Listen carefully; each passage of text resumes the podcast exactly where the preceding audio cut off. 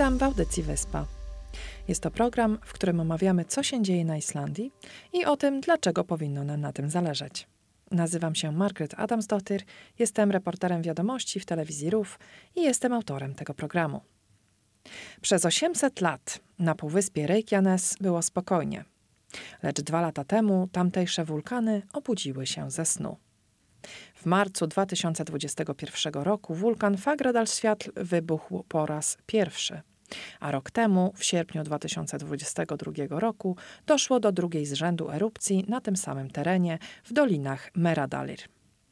W dzisiejszym odcinku przypomnimy historię systemu wulkanicznego Reykjanes. Przedstawimy również plan różnych festynów, które odbędą się w Islandii w to lato. Gościem odcinka jest Magdalena Łukasiak, fotograficzka i reporterka. Jest to ostatni odcinek Wyspy w tym sezonie. Zapraszamy na kolejne odcinki we wrześniu.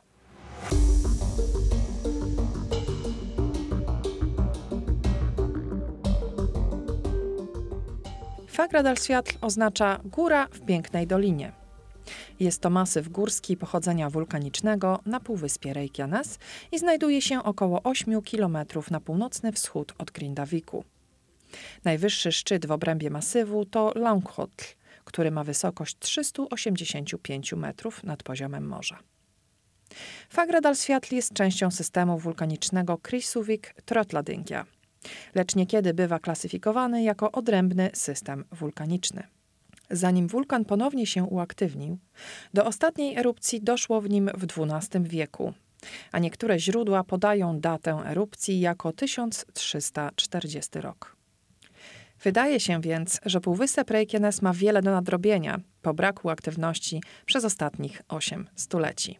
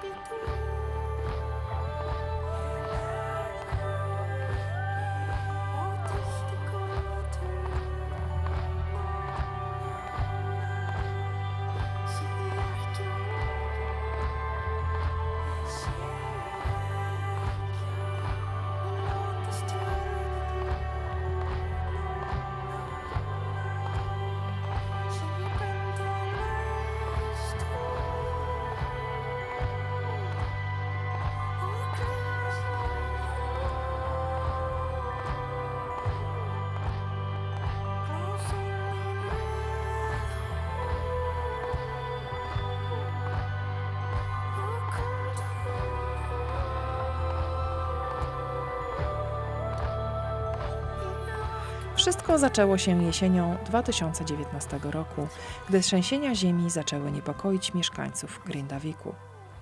W styczniu 2022 roku Departament Ochrony Ludności ogłosił stan podwyższonej gotowości ze względu na oznaki gromadzenia się magmy w okolicy Thorbjorn, tuż za miastem.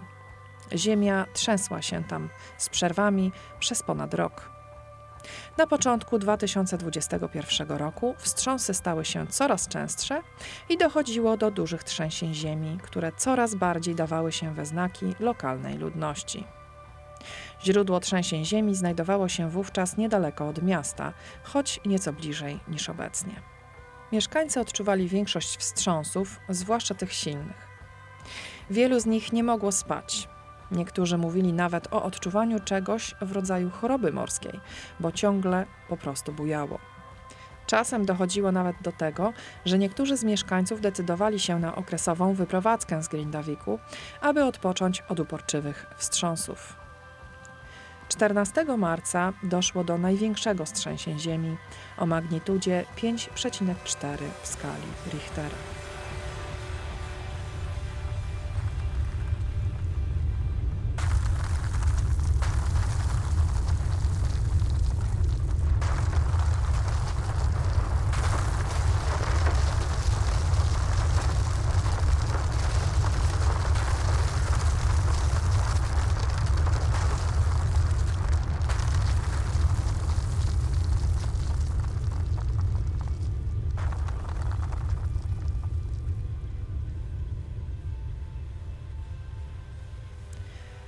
Było ono trzydziestokrotnie silniejsze niż większość trzęsień z trwającego wtedy roju i wyraźnie odczuwalne na półwyspie Reykjanes, w regionie stołecznym, w Hetli, a nawet w Grundarfjörður na półwyspie Snæfellsnes.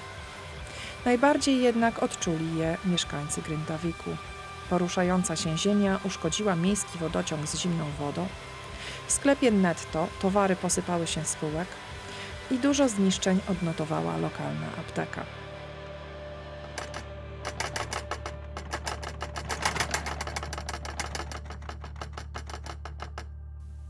W domach ludzi wszystko grzechotało i wiele osób donosiło o zniszczeniach mienia.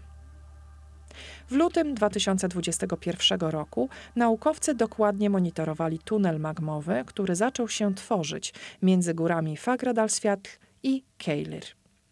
19 marca aktywność sejsmiczna nagle spadła. I geofizyk Benedikt Oveikson powiedział wtedy w wieczornych wiadomościach, że prawdopodobieństwo erupcji znacznie spadło. Rzeczywistość okazała się jednak inna, bo erupcja zaczęła się tego samego dnia, późnym wieczorem.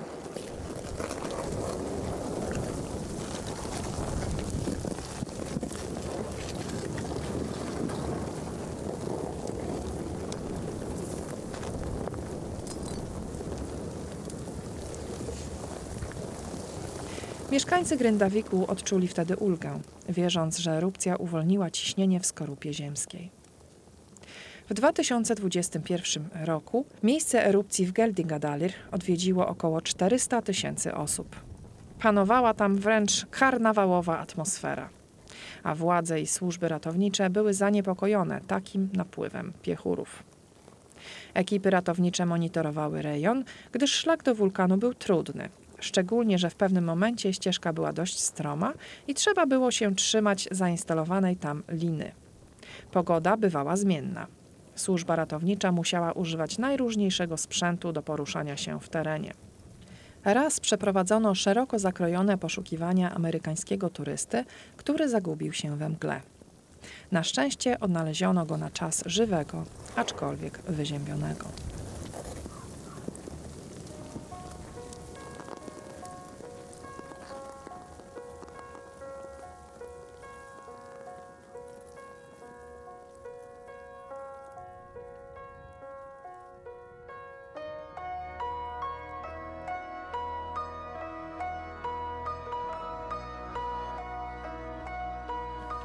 Erupcja w dolinach Geldingadalir stała się najdłużej trwającą erupcją XXI wieku.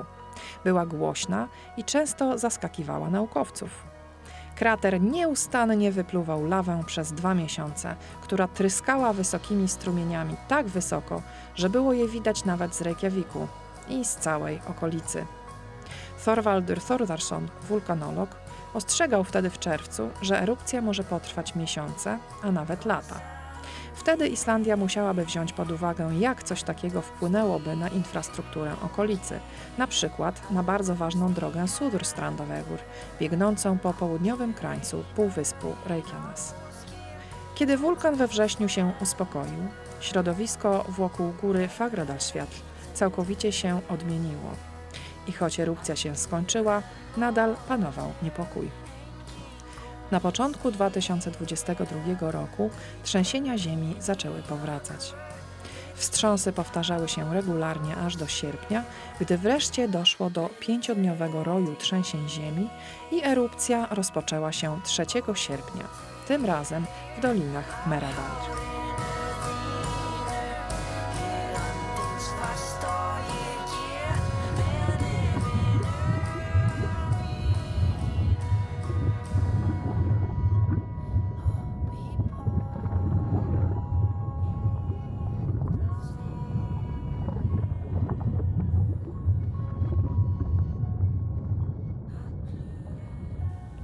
Erupcja również przyciągnęła tysiące turystów i była nieco silniejsza niż pierwsza, ale trwała krócej.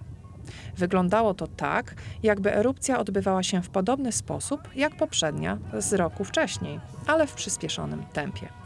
Najpierw nastąpił gwałtowny i szybki wypływ lawy, krater urósł bardzo szybko, a potem zachowanie wulkanu się zmieniło.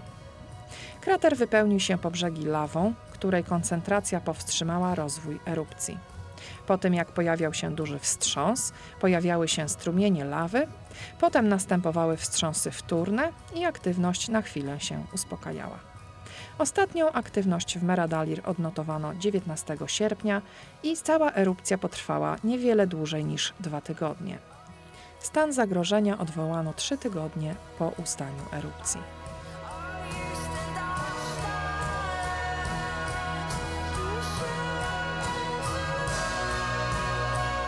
Przed obiema erupcjami aktywność sejsmiczna znacznie się zmniejszała, po czym dochodziło do otwarcia się szczeliny i następowała erupcja.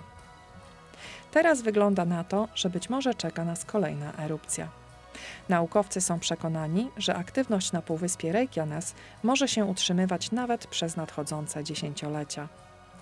Nikt nie wie, co się wydarzy, ale wydaje się, że ten ekscytujący rozdział w historii geologicznej Półwyspu Reykjanes jeszcze się nie zakończył.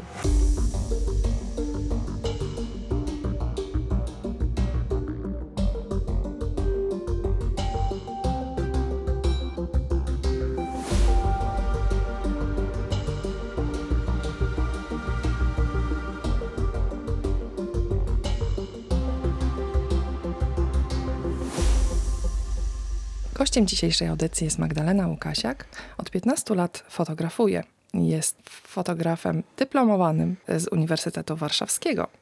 Jej fotografie były publikowane w wielu znanych magazynach: National Geographic, Traveler, Gazeta.pl, TVN24, a także Nasz Rów i Morgunbladet. Witam cię serdecznie. Dzień dobry. Dzień dobry.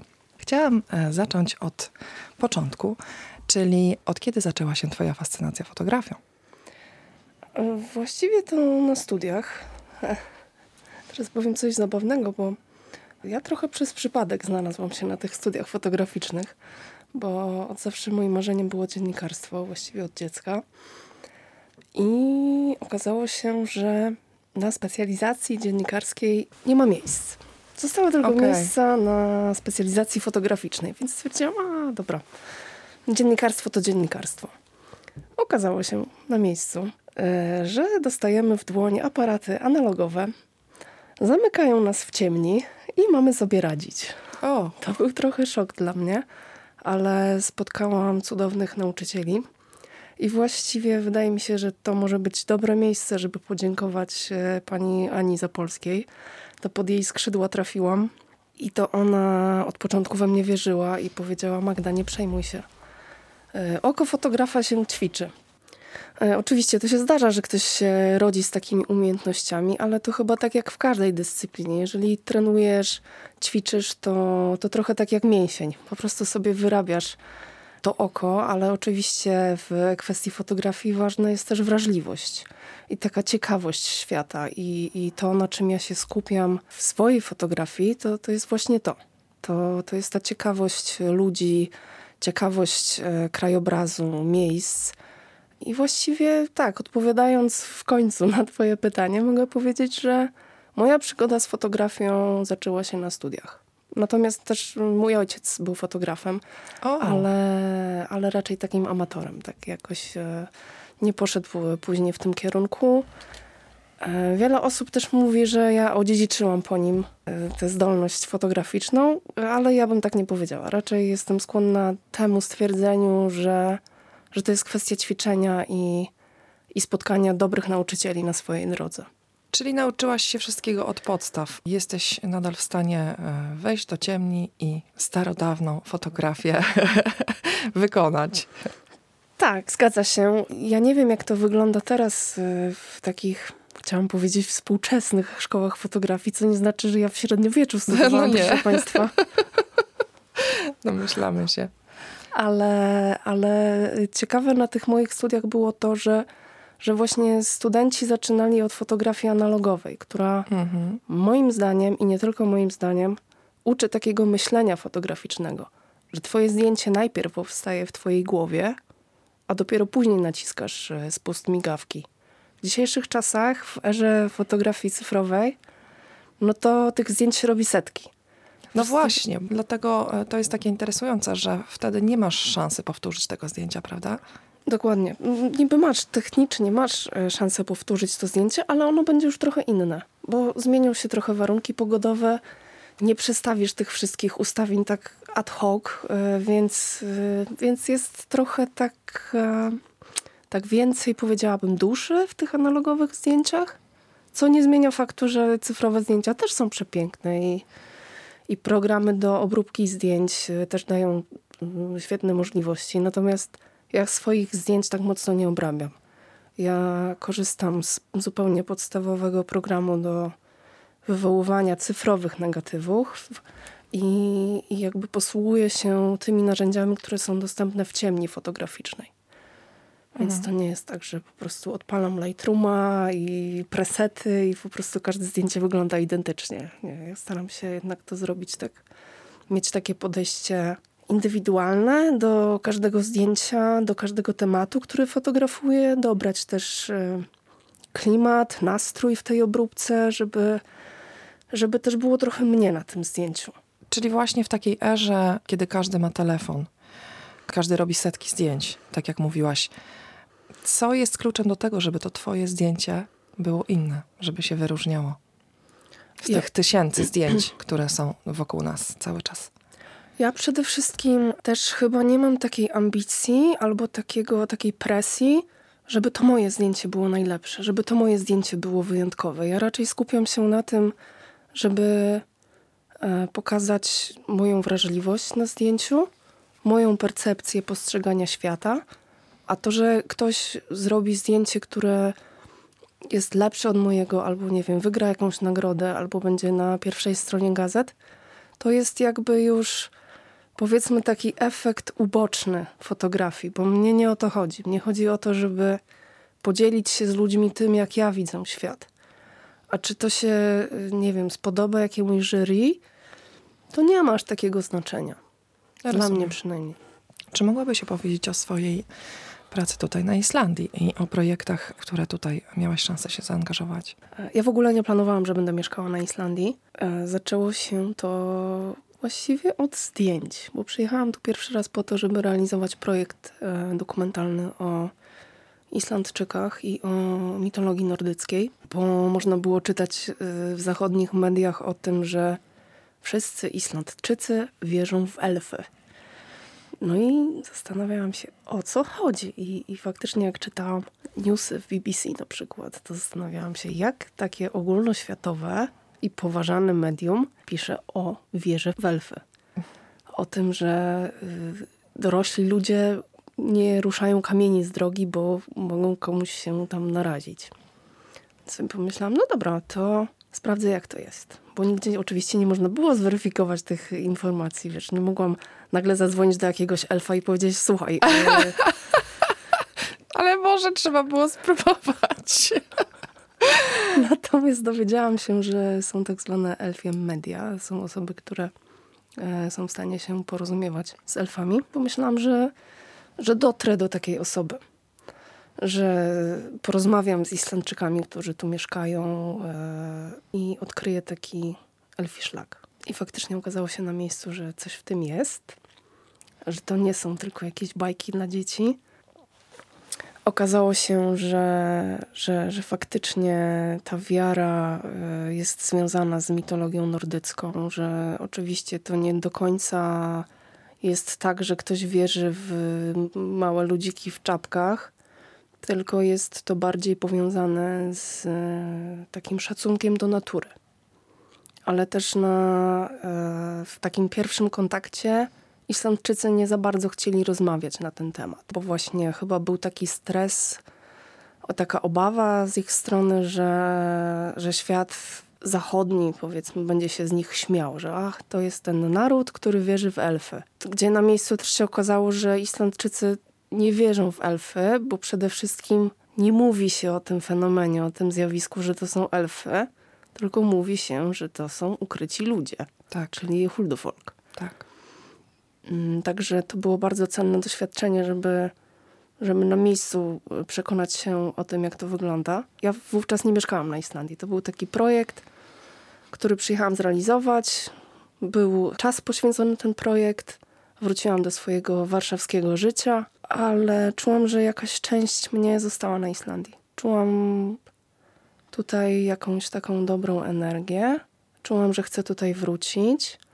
Czułam, że fotografia pejzażowa, którą się wcześniej w ogóle nie zajmowałam, um, okazało się, że, że stała się bliska mojemu sercu i poczułam coś takiego, że ja chcę tutaj być, chcę tu mieszkać. Zajęło mi to trochę czasu, około dwóch lat, ale podomykałam swoje sprawy w Polsce, spakowałam walizkę, znalazłam pracę przez, miałam e, rozmowę kwalifikacyjną przez Skype'a. I tak, i przyjechałam tutaj. E, poznałam na miejscu miłość swojego życia. Oczywiście cały czas robiłam zdjęcia i, też w międzyczasie, e, bo, bo moja żona, dzisiaj to jest moja żona, okazało się, że też nasze zainteresowania artystyczne, powiedzmy, zmierzają w podobnym kierunku.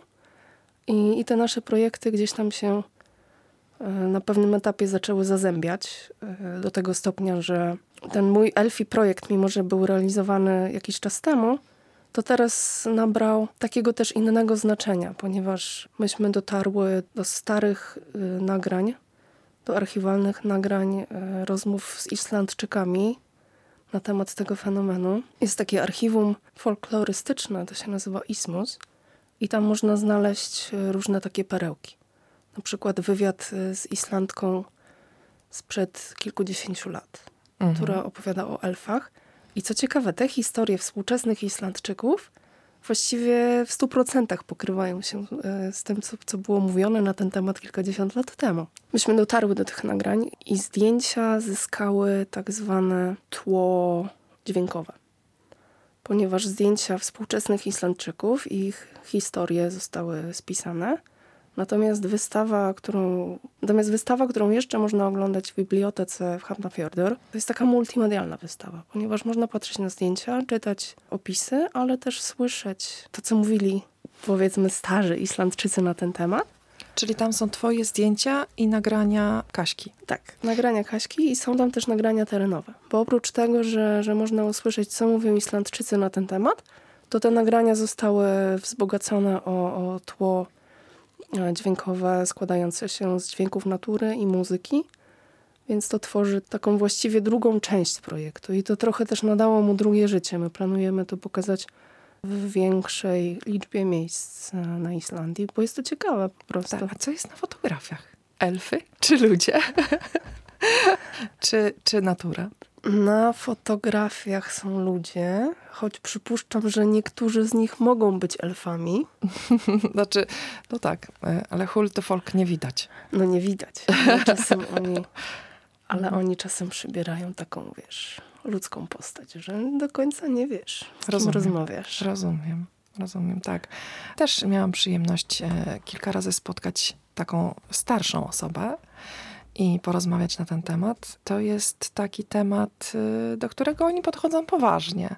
To nie jest tak, że, że żartobliwie y, sobie o tym mówią i rzeczywiście jest to jakby część, no część tej kultury. Znaczy myślisz, że ta, ta część kultury ma szansę przetrwać?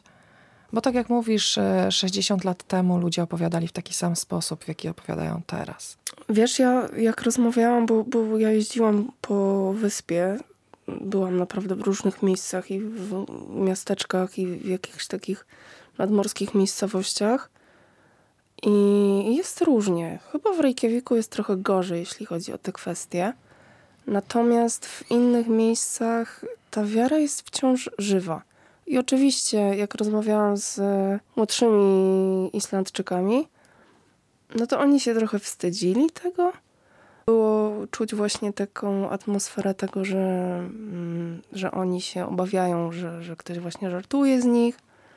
I na początku mówili, nie, nie, nie, absolutnie nie, nie, ukryci ludzie nie.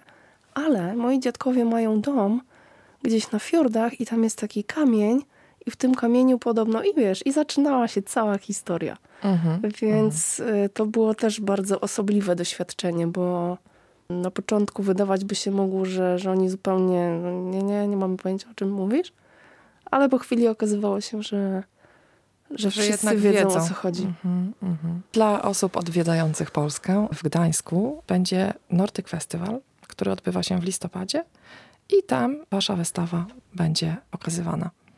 Tak, dostałyśmy zaproszenie do wzięcia udziału w tegorocznej e, edycji tego festiwalu. Bardzo dziękujemy, czujemy się zaszczycone i jeżeli tylko pogoda i sztormy pozwolą wylecieć z Islandii, to, to widzimy się w Gdańsku. Mówisz, że nie interesowałaś się fotografią pejzażową, czyli jaką fotografią interesowałaś się najpierw?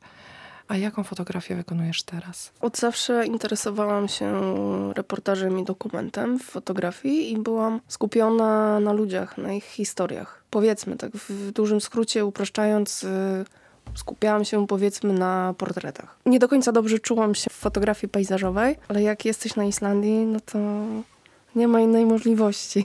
Po prostu widzisz te nisko opadające chmury, tę mgłę, zieleń mchu, przepiękne góry i przepadasz. Ta fotografia tak jakby wciągnęła cię stopniowo. Jak najbardziej. Teraz ja też robię, no bo fotografia dokumentalna niekoniecznie musi traktować o ludziach. Można robić yy, dokument o miejscu. Można opowiadać historię miejsca za pomocą zdjęć. Tam niekoniecznie muszą się znajdować ludzie. Natomiast y, ja się zajmuję obecnie jednym i drugim. Jak robię zdjęcie ludzi, jeżeli mam jakiś temat, to staram się oczywiście pokazać te osoby jakby w ich natura naturalnym otoczeniu. No szkoda by było nie wykorzystać tych pięknych tak. teł islandzkich. tak, to prawda.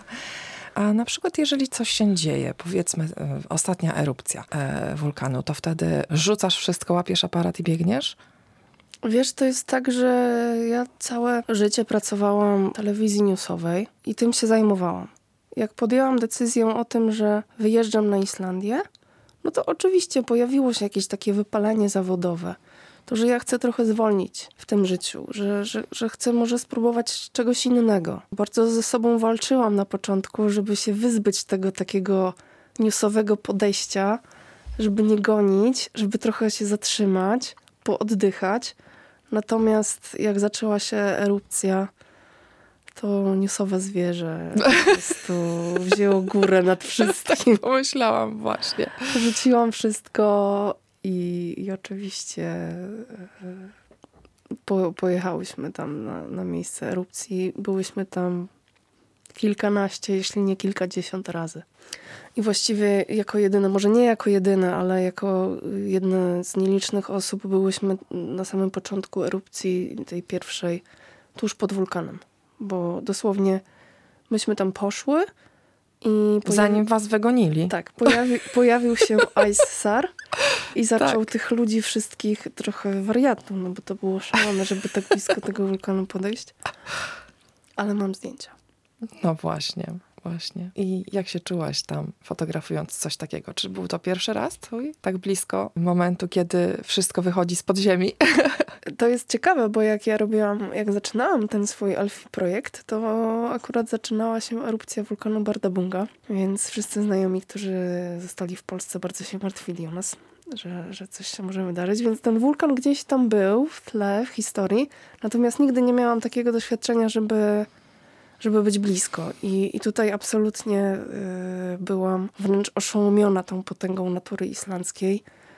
I też w takim sensie stricto byłam w stanie podejść i niemalże dotknąć y, tego wszystkiego. I to było absolutnie wzruszające przeżycie, właściwie chyba trudne do opisania. Ostatnie pytanie. Jeżeli byś mogła słuchaczom e, dać jakieś, nie wiem, top 3 rady. Mamy ten telefon cyfrowy w ręku i chcemy zrobić dobre zdjęcie, na przykład właśnie pejzażu, powiedzmy w plaży Rainisfjara. Jak to zrobić, żeby to, to zdjęcie było ładne? Przede wszystkim bezpieczeństwo. E, pamiętajcie o tym, żeby, zwłaszcza będąc na Islandii, myśleć przede wszystkim o bezpieczeństwie, bo żadne, nawet najlepsze zdjęcie nie jest warte tego, żeby narażać się na, na takie właśnie historie, które się zdarzają na Rainisfjerze. Zwłaszcza ludzie gdzieś tam podejdą, zapomną się, tak. patrzą przez wizyr e, aparatu albo przez e, wyświetlacz telefonu i okazuje się, że przyszła fala. Dziękuję, do widzenia. Więc tak, rada numer jeden, ostrożność i szacunek do natury. Mhm. Rada numer dwa, spróbujcie pokazać to miejsce, w którym jesteście tak, jak wy je widzicie. Nie oglądajcie miliona zdjęć na Instagramie, nie starajcie się powtórzyć tego, kto, co zrobił jakiś jeden czy drugi influencer, to jest wasze przeżycie i wasze pokazanie tego miejsca. Bardzo dziękuję za rozmowę. Dziękuję bardzo.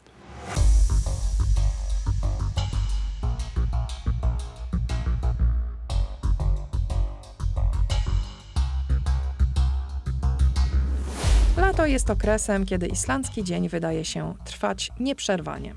I tak rzeczywiście jest. Ostatnie dni i powrót pięknej pogody przypominają nam, jak piękne potrafi być islandzkie lato. W moich rozmowach z mieszkającymi na Islandii Polakami często pojawia się stwierdzenie, że Islandczycy to naród stadny. Tak rzeczywiście jest. Lubią oni gromadzić się i świętować. Lato jest więc czasem bardzo częstych festynów, festiwali i koncertów. Wymienię tu kilka ciekawszych.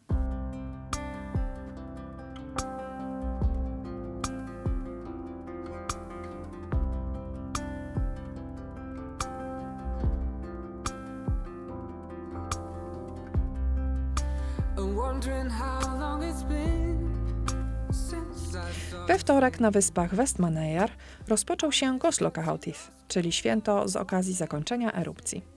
W tym roku mija 50 lat od zakończenia erupcji wulkanu na Heimaey. Tegoroczny festyn jest więc ważnym jubileuszem dla lokalnej społeczności. Festiwal potrwa jeszcze przez cały weekend i kończy się w niedzielę. W planach są koncerty, wystawy sztuki i designu oraz różnorodne wydarzenia dla dzieci, młodzieży i dorosłych. Również w ten weekend w Selfos odbędzie się jeden z najpopularniejszych festynów ostatnich lat Koteletan. Tematyka festynu, jak sama nazwa wskazuje, to letnie grillowanie. W planach są zabawy dla całej rodziny w dzień i koncerty wieczorem dla dorosłych. Atrakcje festynu to wesołe miasteczko, zamki do skakania, zawody w grillowaniu, konkurs na najlepszą kiełbaskę grillową, a także pokaz grilli. Wystąpią m.in. Aaron Khan, Herach Netusmior, Jon Jonsson i Dyliał, a dzieci odwiedzą bohaterowie leniwego miasteczka Latibair. Również w ten weekend na wschodzie Islandii, w malowniczym miasteczku Neskoipstadur, odbędzie się festiwal muzyczny Eistnaflych. W luźnym tłumaczeniu nazwa oznacza latające jądra. Festiwal gromadzi bowiem rockowe i pankrokowe kapele z całej Islandii i nie tylko. 29 lipca w wiosce również na wschodzie Islandii, Borgarfjörður Eystry, odbędzie się festiwal muzyczny Breslan. Występują tam na scenie zazwyczaj znani wykonawcy islandzcy. W tym roku będą to m.in. Briet, Latty, Una Thorva, Joły Pie O'Crowley i inni. Pierwszy weekend sierpnia to oczywiście największe letnie wydarzenie w całej Islandii, czyli Wersluna Manahelki, Dzień Handlowca. W tym roku przypada on od 4 do 7 sierpnia, a poniedziałek jest dniem wolnym od pracy. W całym kraju odbywają się wtedy imprezy na wolnym powietrzu i koncerty. Dużo osób spędza ten weekend biwakując i uczestniczy wieczorem w lokalnych wydarzeniach. Wszystkie duże miasteczka mają wtedy specjalny program rozrywkowy. Największym festiwalem w ów weekend jest jednak Thjóðhátíð na wyspach Westmanejer, gdzie gromadzą się tysiące ludzi, aby uczestniczyć w muzycznej uczcie. Koncerty odbywają się na scenie w Dolinie Herjolwa i grają tam zazwyczaj same gwiazdy. Jeżeli wybierasz się na ten festiwal, najlepiej jest zamówić bilety na prom z dużym wyprzedzeniem. Więcej informacji na temat wydarzeń tego lata można znaleźć w artykule dołączonym do odcinka na stronie RUF Polski. W dzisiejszym odcinku usłyszeliśmy fragmenty utworów islandzkiego zespołu alternatywnego Sigur Rós. Ostatnia płyta zespołu wyszła 16 czerwca i nosi tytuł Auchta, czyli 8. Na koniec odcinka posłuchajmy utworu Gold z tej właśnie płyty.